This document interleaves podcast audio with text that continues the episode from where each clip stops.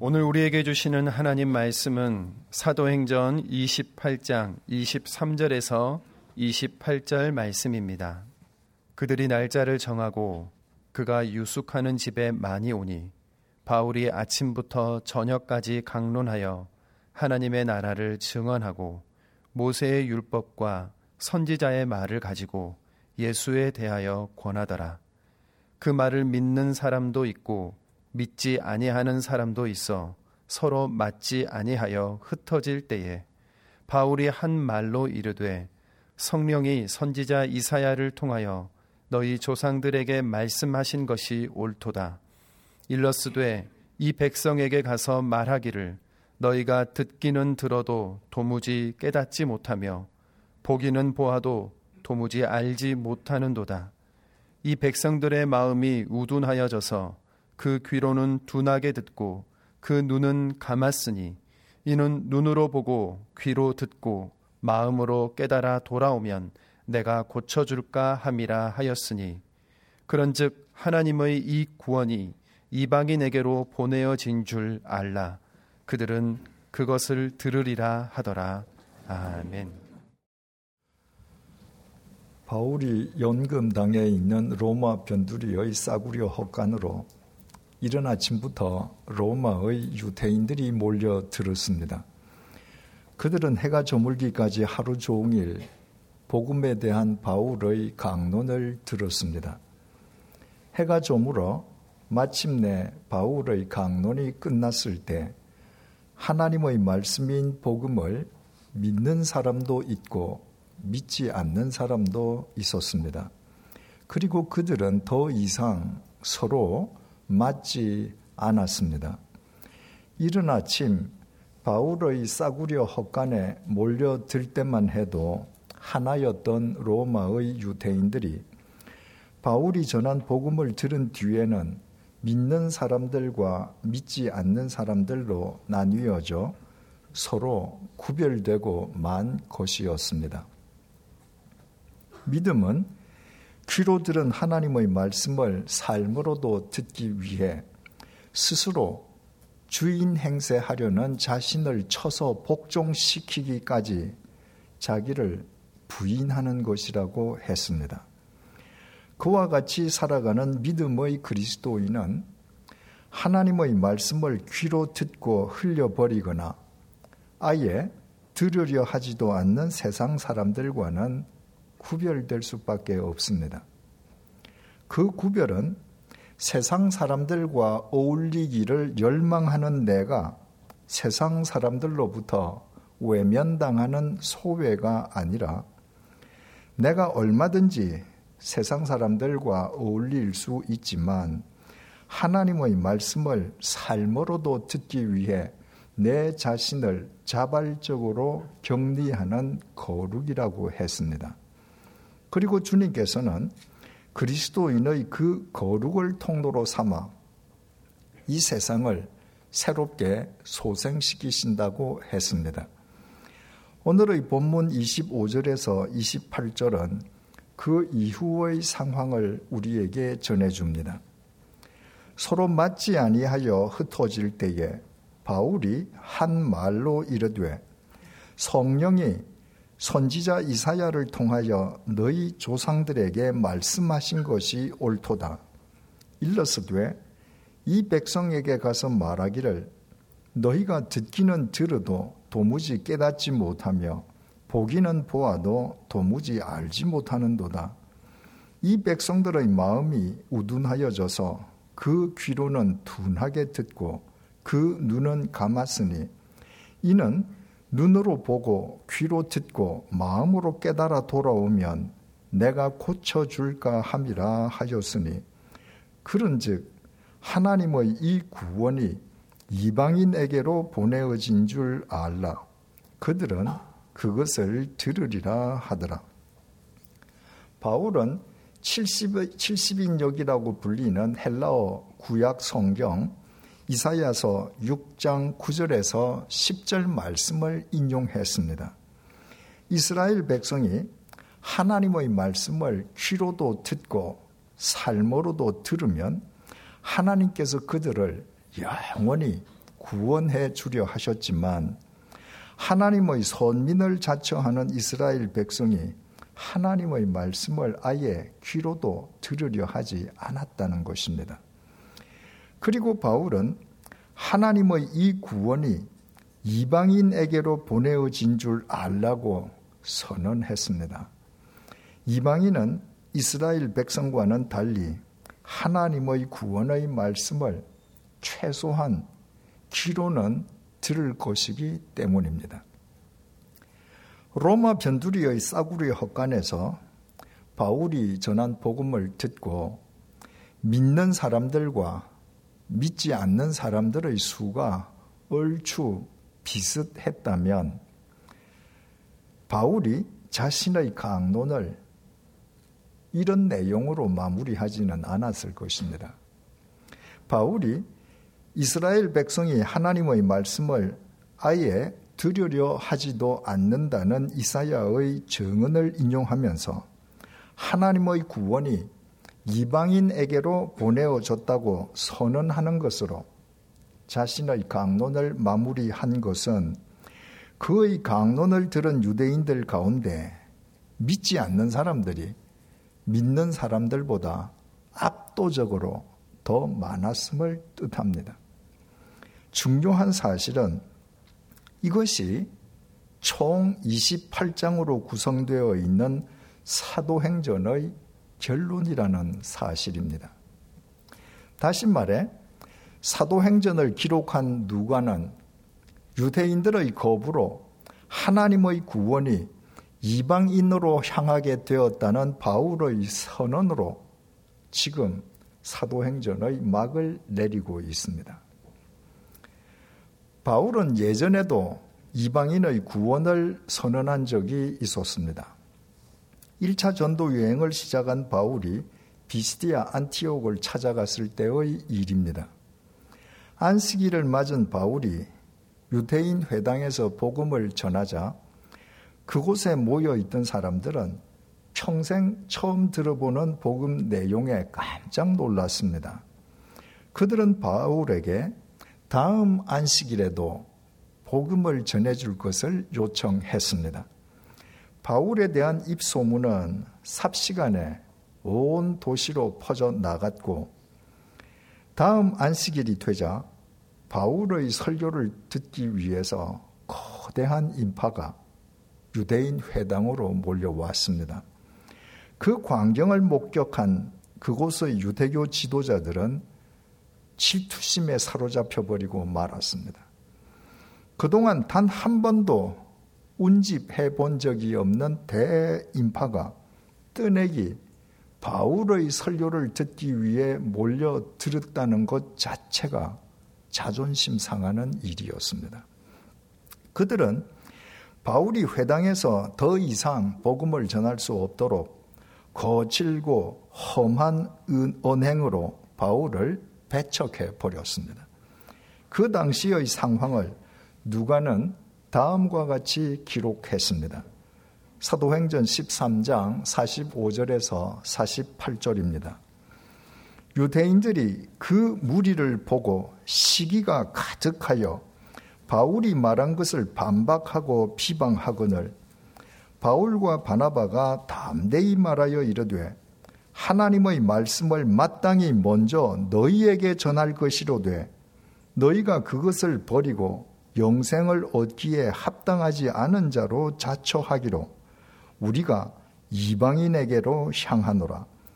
주께서 이같이 우리에게 명하시되 내가 너를 이방의 빛으로 삼아 너로 땅 끝까지 구원하게 하리라 하셨느니라 하니 이방인들이 듣고 기뻐하여 하나님의 말씀을 찬송하며 영생을 주시기로 작정된 자는 다 믿더라.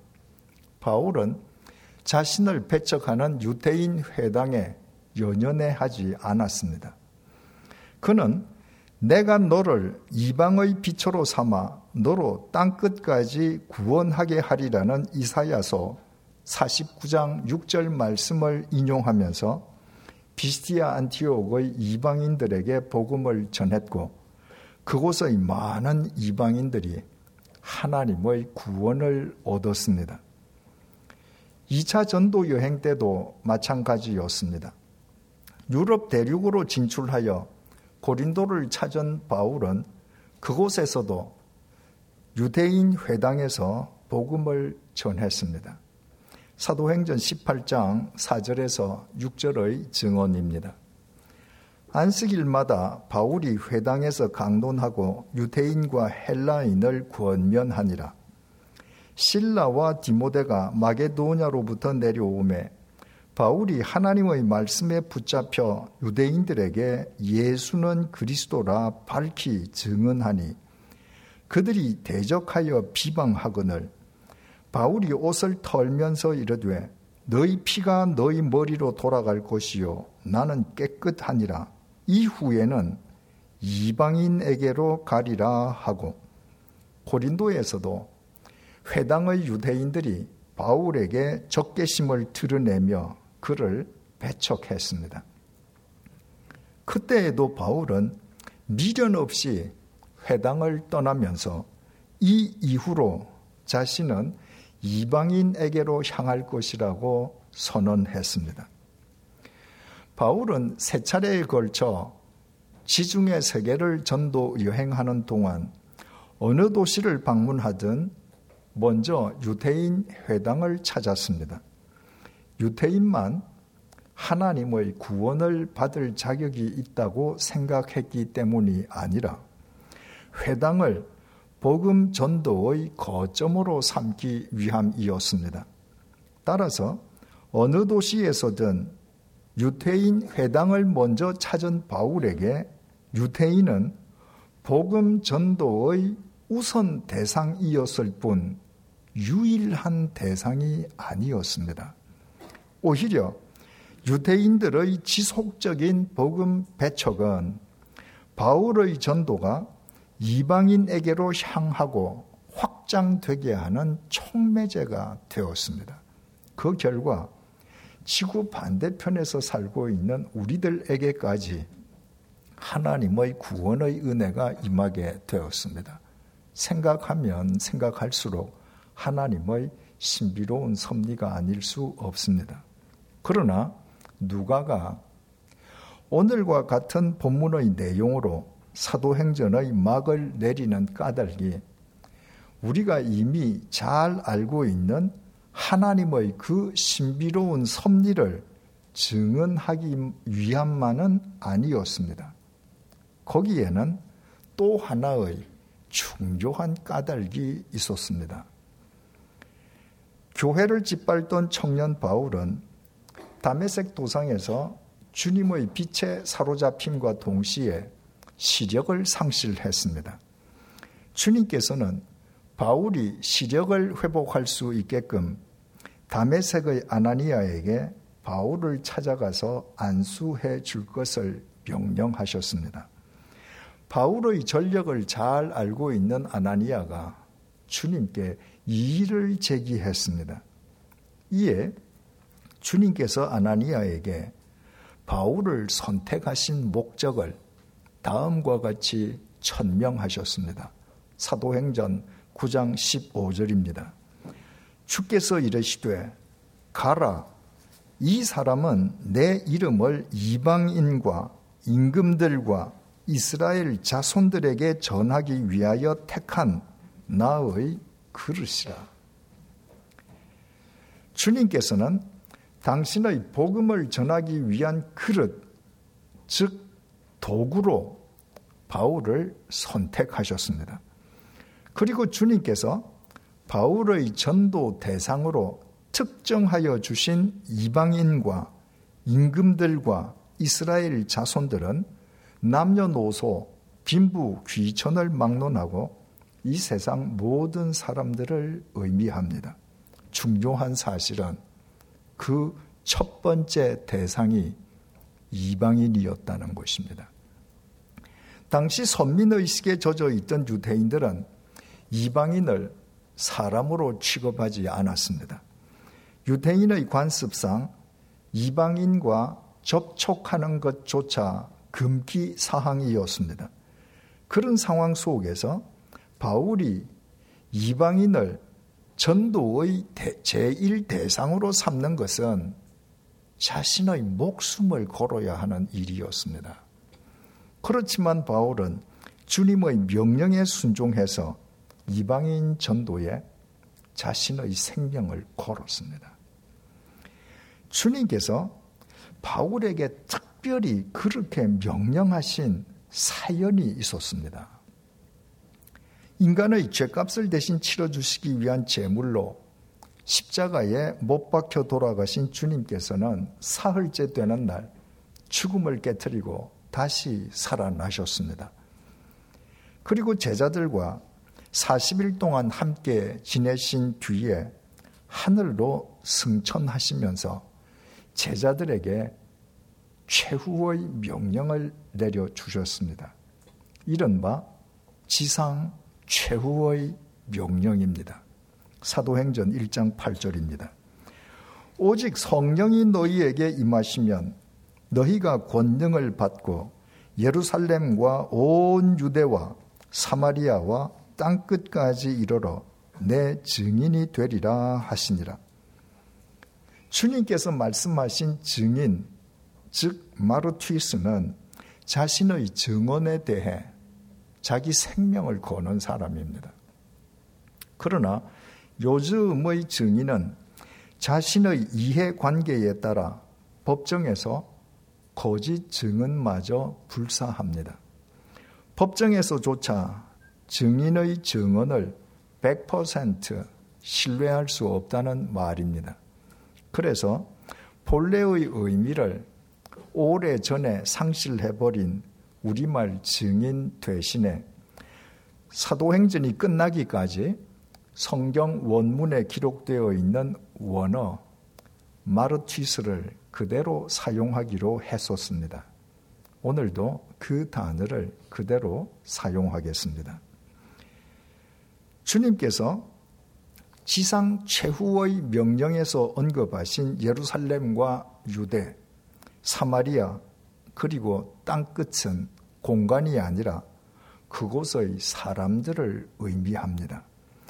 주님께서 제자들에게 당신의 복음을 증언하기 위해 생명을 거는 마르튀스가 되라고 최후의 명령을 내리실 때 그 대상을 예루살렘과 유대의 유태인만으로 국한하신 것이 아니었습니다. 주님께서는 제자들에게 마르티스의 대상을 유대인을 비롯해서 유대인이 인간으로 취급하지도 않는 사마리아인과 그 너머의 이방인까지 포함하도록 명령하셨습니다. 유대인과 사마리아인 그리고 이방, 이방인 역시 남녀노소 빈부 귀천을 막론하고 이 세상 모든 사람을 일컫습니다. 그들이 모두 다 하나님의 자녀들이기 때문입니다. 하지만 주님의 직계 제자들인 사도들은 주님의 이 최후의 명령을 제대로 이해하지도 실행하지도 못했습니다. 이미 사도행전 6장을 통해 우리가 익히 알고 있는 것처럼 사도들은 예루살렘과 유대의 벽, 다시 말해 유태인의 벽을 넘어서려 하지 않았습니다. 사도들은 교인들에 의해 선출된 집사들이 사마리아인과 이방인에게 복음을 전한 것을 확인하고서도 정작 자기 자신들이 사마리아를 넘어 땅끝의 이방인에게까지 주님의 마르티스가 되어야 한다는 생각은 하지 못했습니다. 그들의 복음 증언은 단지 유대인에게만 국한되어 있었습니다. 그로 인해 주님께서 당신의 새로운 마르티스로 선택하신 사람이 바로 바울이었습니다. 그리고 주님께서 바울에게 특정해 주신 복음 증언의 첫 번째 대상이 이방인이었습니다. 바울은 주님의 부르심을 받은 이후 주님의 명령에 따라 유대인들의 온갖 모함과 박해와 살해 위협 그리고 투옥과 매맞음의 고난 속에서도 이방인을 위한 주님의 마르티스와 히페레테스로 살기 위해 자신의 생명을 걸었습니다. 그 결과 주님의 지상 최후의 명령인 땅끝까지 이르러 나의 마르티스가 되라는 사도행전 1장 8절 말씀이 사도 바울의 일생을 통해 비로소 지중해 세계의 땅끝마다에서 성취되고 완결되어 갔음을 사도행전을 기록한 누가가 사도행전의 마지막 장인 28장에서 오늘의 본문으로 증언한 것입니다. 바꾸어 말하면 사도행전을 기록한 누가는 바울이 주님의 부르심을 받은 이후에 땅끝까지 이르러 주님의 마르티스가 되라는 사도행전 1장 8절 말씀을 자신의 삶으로 성취하기 위해서 사도행전이 끝나기까지 일평생 그 말씀에 올인한 것을 강조하는 것으로 사도행전의 막을 내리고 있습니다. 이 말을 오해해서는 안 됩니다. 바울이 일평생 사도행전 1장 8절의 말씀에 올인했다고 해서 그가 하나님의 다른 말씀에는 경홀히 했다는 말이 결코 아닙니다. 성경에 기록되어 있는 하나님의 말씀은 상호 연관성이 없는 무의미한 말의 파편들이 아닙니다. 성경의 각 구절들은 서로 거미줄처럼 치밀하게 얽혀 있습니다. 어느 성경 구절이든 성경 전체를 들여다보는 안경인 동시에 성경 전체를 해석하는 열쇠입니다. 다시 말해 성경 전체의 정신과 의미가 각 구절을 통해 구체적인 모습으로 드러나고 있습니다. 그러므로 그리스도인이 성경의 한 구절을 자신의 삶으로 성취하기 위해 자기 생명을 거는 것은 실은 성경 말씀 전체에 자신의 생명을 거는 것과 똑같습니다. 바울은 땅끝까지 이르러 주님의 마르티스가 되라는 사도행전 1장 8절 말씀을 성취하기 위해 일평생 자신의 생명을 걸었습니다. 일평생 로고스이신 주님의 마르티스로 살기 위해 바울은 누구보다 주님의 말씀에 더 진력했습니다. 주님의 마르티스로 살기 위해 사람을 사랑해야 했고, 주님의 마르티스로 살기 위해 불의와 맞서야 했고, 주님의 마르티스로 살기 위해 온갖 고난과 시련을 감수해야 했고, 주님의 마르티스로 살기 위해 한순간이라도 주님과 동행하지 않을 수 없었습니다. 그 결과 사도행전 1장 8절 말씀을 자신의 삶으로 성취하기 위해 일평생 올인한 바울의 삶을 통해 성경 66권에 기록되어 있는 하나님의 모든 말씀이 살아 역사하셨습니다. 그러므로 그리스도인에게 지금 자신의 생명을 건 한 말씀이 없다면 그 사람은 실은 일상생활 속에서 하나님과 무관하게 살고 있다고 단언해도 지나친 말일 수는 없습니다. 제 자신에 대해 말씀드리는 것을 양해해 주시기 바랍니다. 저를 통해 주님께서 이루신 일들을 증언하기 위해 드리는 말씀이므로 제 자신을 자랑하는 것으로 오해하지 마시기 바랍니다. 우리 나이로 36살에 주님의 부르심을 받은 저는 지난 30년 동안 새 교회를 목회했습니다. 세 번 모두 제 자신의 의지가 아니라 주님의 명령에 의해서였습니다. 첫 번째는 주님의 교회였습니다. 대학 졸업 후 14년에 걸친 사회 생활을 접은 저는 37살의 나이에 신학교에 진학했습니다. 그리고 졸업반 때에 한국의 여성 문인들과 함께 성경 공부를 했습니다. 어느 날 한 여성 작가가 제게 교회 개척을 제안했습니다. 모 교회에서 나온 몇 가정이 저와 함께 교회를 개척하기 위한다는 것이었습니다. 저는 그 제안을 사양했습니다. 개척 교회는 이 세상에 없던 교회가 생기는 것이므로 개척 교회 목사는 누구보다 정결해야 한다고 생각했습니다. 저처럼 허랑방탕하게 살아온 사람은 상상조차 할 수 없는 일이었습니다. 제가 교회 개척 제안을 사양하자 그 여성 작가가 언급한 분들이 이번에는 제게 일주일에 한 번씩 성경 공부를 요청했습니다.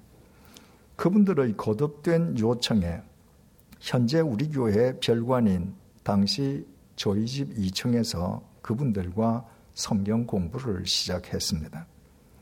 얼마 지나지 않아 그분들과 성경 공부를 하지 말라는 제 지인들의 전화가 걸려오기 시작했습니다.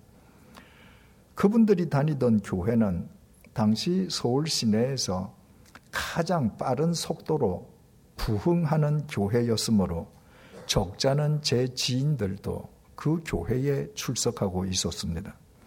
그 지인들이 그분들과 성경 공부를 하지 않는 것이 좋겠다고 돌아가며 제게 전화를 해 온 것입니다. 그때마다 저는 전화해 주셔서 고맙다는 인사말로 전화를 끊었습니다. 어느 날 그 교회를 다니는 제 친척 두 명이 10분 간격으로 제게 전화를 했습니다. 두 사람의 전화 내용은 입을 맞춘 듯 동일한 요지였습니다. 그분들과 성경 공부하는 것이 목회자로 새로운 인생을 시작하는 제 앞길에 행여 오점을 남기게 되지 않을까 우려한다는 요지였습니다. 저는 10분 강적으로 걸려온 두 친척의 전화를 끊으면서 지인들과 친척들이 만류하는 그분들을 위해 교회를 개척해야 되겠다고 결심했습니다. 저는 교회를 목회하는 목사가 되기 위해 신학교에 간 것이 아니었습니다. 제게는 그럴 만한 자격이 없다고 생각했습니다. 저는 수릉에서 저를 건져주신 주님 안에서 예전과는 구별된 삶을 살기 위해서 늦은 나이에 신학교에 진학했습니다. 그래서 신학교의 기도탑에서 만약 제가 교회를 목회해야 한다면 다른 사람들이 꺼려 하거나 외면하는 사람들을 위한 목회를 하게 해 달라고 하나님께 기도하곤 했습니다. 10분 간격으로 걸려온 두 친척의 전화를 끊는 순간에 주님께서 그때의 그 기도가 생각나게 하시면서 제 마음을 사로잡으셨습니다. 그래서 함께 성경 공부하던 분들의 좌장에게 전화를 걸어 아직도 저와 교회를 개척하기 원하는지 물었습니다. 그분이 그렇다고 대답했고 제가 그러면 그렇게 하자고 말을 했습니다. 모든 사람이 그분들과 어울리지 말라고 말린다면 제가 그분들과 어울리는 목사가 되어야 하겠다고 결심한 것입니다. 그래서 시작된 교회가 주님의 교회입니다. 두 번째 목회지는 스위스의 제네바 한인교회였습니다. 제가 주님의 교회에서 10년 임기를 마칠 즈음 당시 일주일에 한 번씩 제네바 한인교회를 돌보던 베른 한인교회 목사님으로부터 편지를 받았습니다. 20년 동안 미자립 상태인 제네바 교회를 위해서 60%의 사례비로 가족은 서울에 두고 저 혼자 제네바로 와서 만 3년 동안 교인들을 섬겨달라는 요청이었습니다. 저는 그 요청을 거절했습니다. 얼마 후 제네바 한인교회의 교인 대표가 제게 다시 편지를 보냈습니다. 제네바에 오겠다는 목사가 있었지만 교회가 정말 가난한 것을 알고 오지 않으니 제발 저더러 와 달라는 내용이었습니다. 다른 목회자들이 가기 원하는 곳이라면 제가 가야 할 이유가 없지만 아무도 가려 하지 않는 곳의 요청이라면 그것은 곧 저를 향한 주님의 명령이었습니다. 그 주님의 명령에 순종하여 3년 동안 가족과 떨어져서 제네바 한인교회를 섬겼습니다. 저의 세 번째이자 마지막 목회지는 바로 이곳 100주년 기념 교회입니다. 저는 우리 교회가 창립되기 20년 전부터 양화진 자락에서 살면서 대한민국 영토이자 한국 기독교의 성지인 양화진 외국인 선교사 묘원이 누구에 의해 어떻게 훼손되는지 저의 두 눈으로 똑똑히 목격했습니다. 제가 양화진을 지키는 묘지기가 되기 위해 100주년 기념 재단이 설립하는 교회의 담임 목사직을 맡는다면 양화진의 법적 질서와 공익 확립을 위해 그동안 양화진의 주인 노릇을 하던 개인이나 단체와 정면으로 맞닥뜨려야만 하는 것을 의미했습니다. 그것은 쉬운 일일 수 없었습니다. 그러나 한 시간 간격으로 저를 두 번이나 찾아오신 백주년 기념재단 어른들의 눈물 어린 간청을 통해 저는 저를 양화진으로 불러내시는 주님의 명령에 순종하지 않을 수 없었습니다. 그래서 13년 전에 백주년 기념 교회가 세워졌습니다. 이것이 30년에 걸친 제 목회를 통해 주님께서 이루신 일들입니다. 제 자신의 의지나 능력만으로는 가당치도 않는 일들입니다. 그러나 제게는 주님의 부르심을 받은 이후 주님께서 제 삶을 일관되게 관통하게 하신 주님의 말씀이 있습니다. 시편 119편 165절 말씀입니다. 주의 법을 사랑하는 자에게는 큰 평안이 있으니 그들에게 장애물이 없으리이다. 성경 전체의 관점으로 이 구절을 조명하면 하나님의 말씀을 쫓아 살아가는 사람에게 아예 장애물이 없다는 말이 아니라 인생의 어떤 장애물도 장애물이 되지 않는다는 말입니다. 이스라엘 백성은 400년에 걸친 이집트의 노예살이에서 해방되는 하나님의 은총을 입었습니다. 그러나 하나님의 인도하심을 쫓아 간 곳은 뜻밖에도 홍해였습니다. 천하 무적의 이집트 군대가 추격해 오는 가운데 그들의 앞을 가로막고 있는 홍해는 속수무책의 장애물이었습니다. 두려움에 사로잡힌 이스라엘 백성은 자포자기한 채 그들을 홍해로 인도하신 하나님을 원망하고 지도자 모세를 비난했습니다. 그러나 하나님 앞에서 홍해는 장애물이 아니었습니다. 그 홍해는 그 바다를 가르시는 하나님의 능력을 확인하는 은혜의 체험장이었습니다. 하나님께서 인도하신 광야 역시 마실 물도 먹을 것도 없는 죽음의 장애물이 버티고 있었습니다. 그러나 그 광야도 반석에서 강물이 터지고 하늘에서 만나가 비처럼 쏟아져 내리는 은혜의 도관이었습니다. 앞길을 가로막는 홍해도 메마른 광야도 죽음의 장애물이 분명했지만 하나님의 말씀을 쫓아 가나안 땅으로 향하는 이스라엘 백성에게 그 장애물은 장애물일 수 없었습니다. 그래서 하나님의 말씀을 쫓는 사람은 인생의 그 어떤 장애물 앞에서도 하나님, 하나님께서 주시는 평안을 누릴 수 있습니다. 목전의 장애물이 장애물이 아니라 하나님께서 당신의 마음과 정성을 다하여 심어주신 은혜의 체험장임을 알기 때문입니다. 지인들과 친척들이 만류하는 사람들을 위해 교회를 개척하는 것은 늦은 나이에 새로운 인생길에 들어선 저에게 큰 장애물일 수 있었습니다. 그러나 주님의 명령에 순종했을 때 그것은 장애물이 아니었습니다. 저와 함께 주님의 교회를 개척한 분들은 제 지인들이나 친척들이 우려했던 것과 같은 분들이 아니었습니다.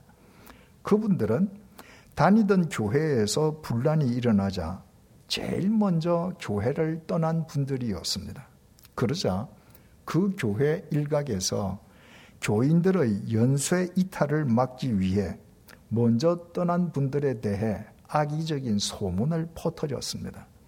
그 소문을 사실로 받아들인 제 지인들과 친척들이 그분들과 성경 공부도 하지 말라고 저를 만류했던 것입니다. 그분들은 연령, 학력, 사회 경력, 신앙 연륜 등 모든 면에서 저보다 월등하게 앞선 분들이었습니다. 그런데도 그분들은 모든 면에서 턱없이 부족한 후배인 저를 전폭적으로 신뢰하며 키워주셨습니다. 그 덕분에 오늘날의 제가 있을 수 있었습니다. 50이 넘은 나이에 외국에서 혼자 밥하고 빨래하면서 3년 동안이나 제네바 한인교회를 섬기는 것도 제게는 어려운 장애물일 수 있었습니다. 그러나 주님의 명령에 순종했을 때 그것 또한 장애물이 아니었습니다. 주님께서는 20년 동안 미자립 상태였던 제네바 한인교회를 자립시키는 도구로 보잘 것 없는 저를 사용하시는 은혜를 제게 베풀어 주셨습니다.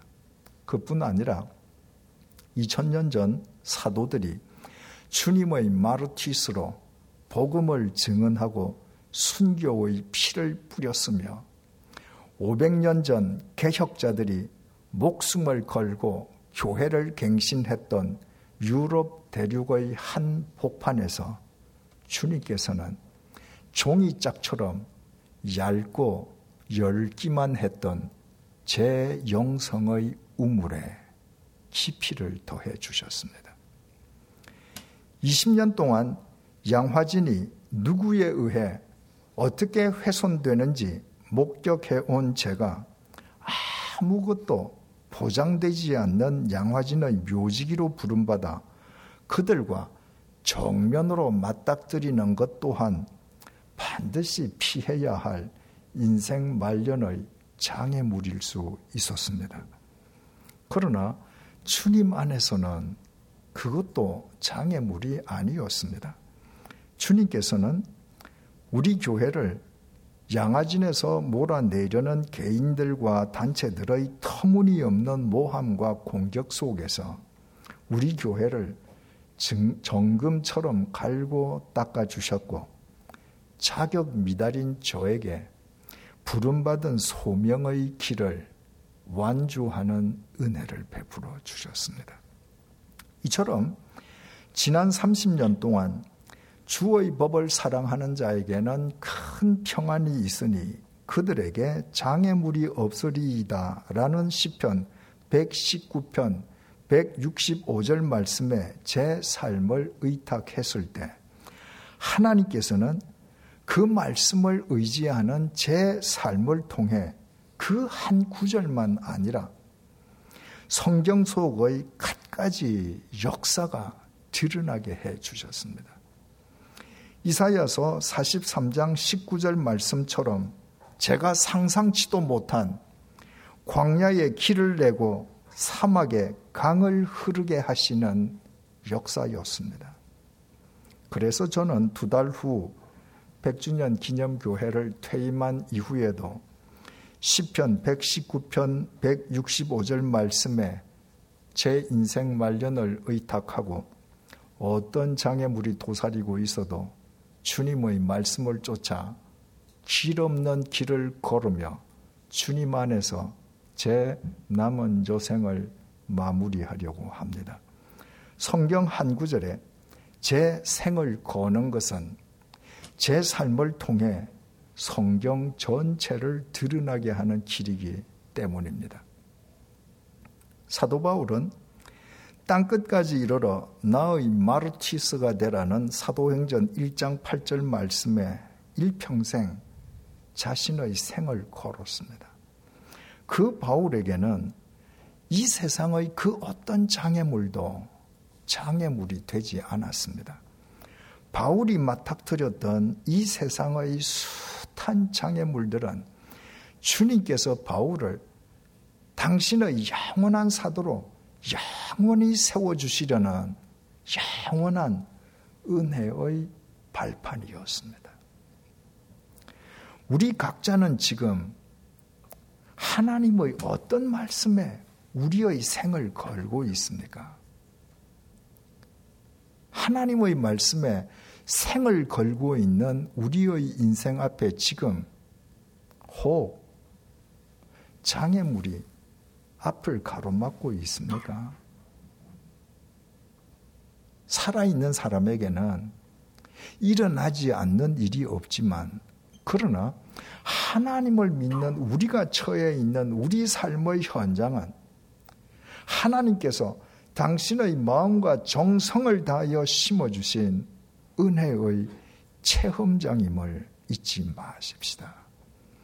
우리가 하나님의 말씀을 쫓아 살아가는 한 우리의 앞길을 가로막고 있는 그 어떤 인생 장애물도 장애물일 수는 없습니다.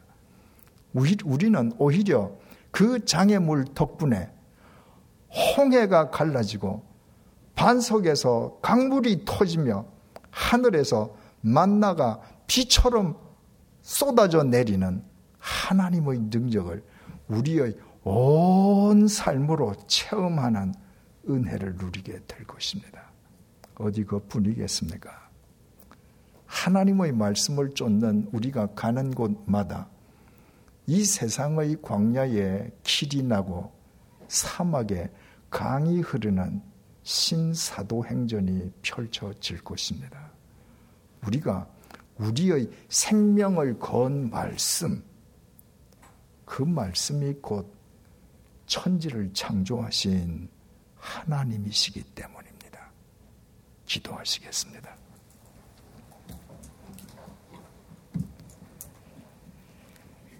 이 시간에 우리 각자로 하여금 우리의 생명을 건 한 말씀이 있는지 우리 자신을 되돌아보게 해 주셔서 감사합니다.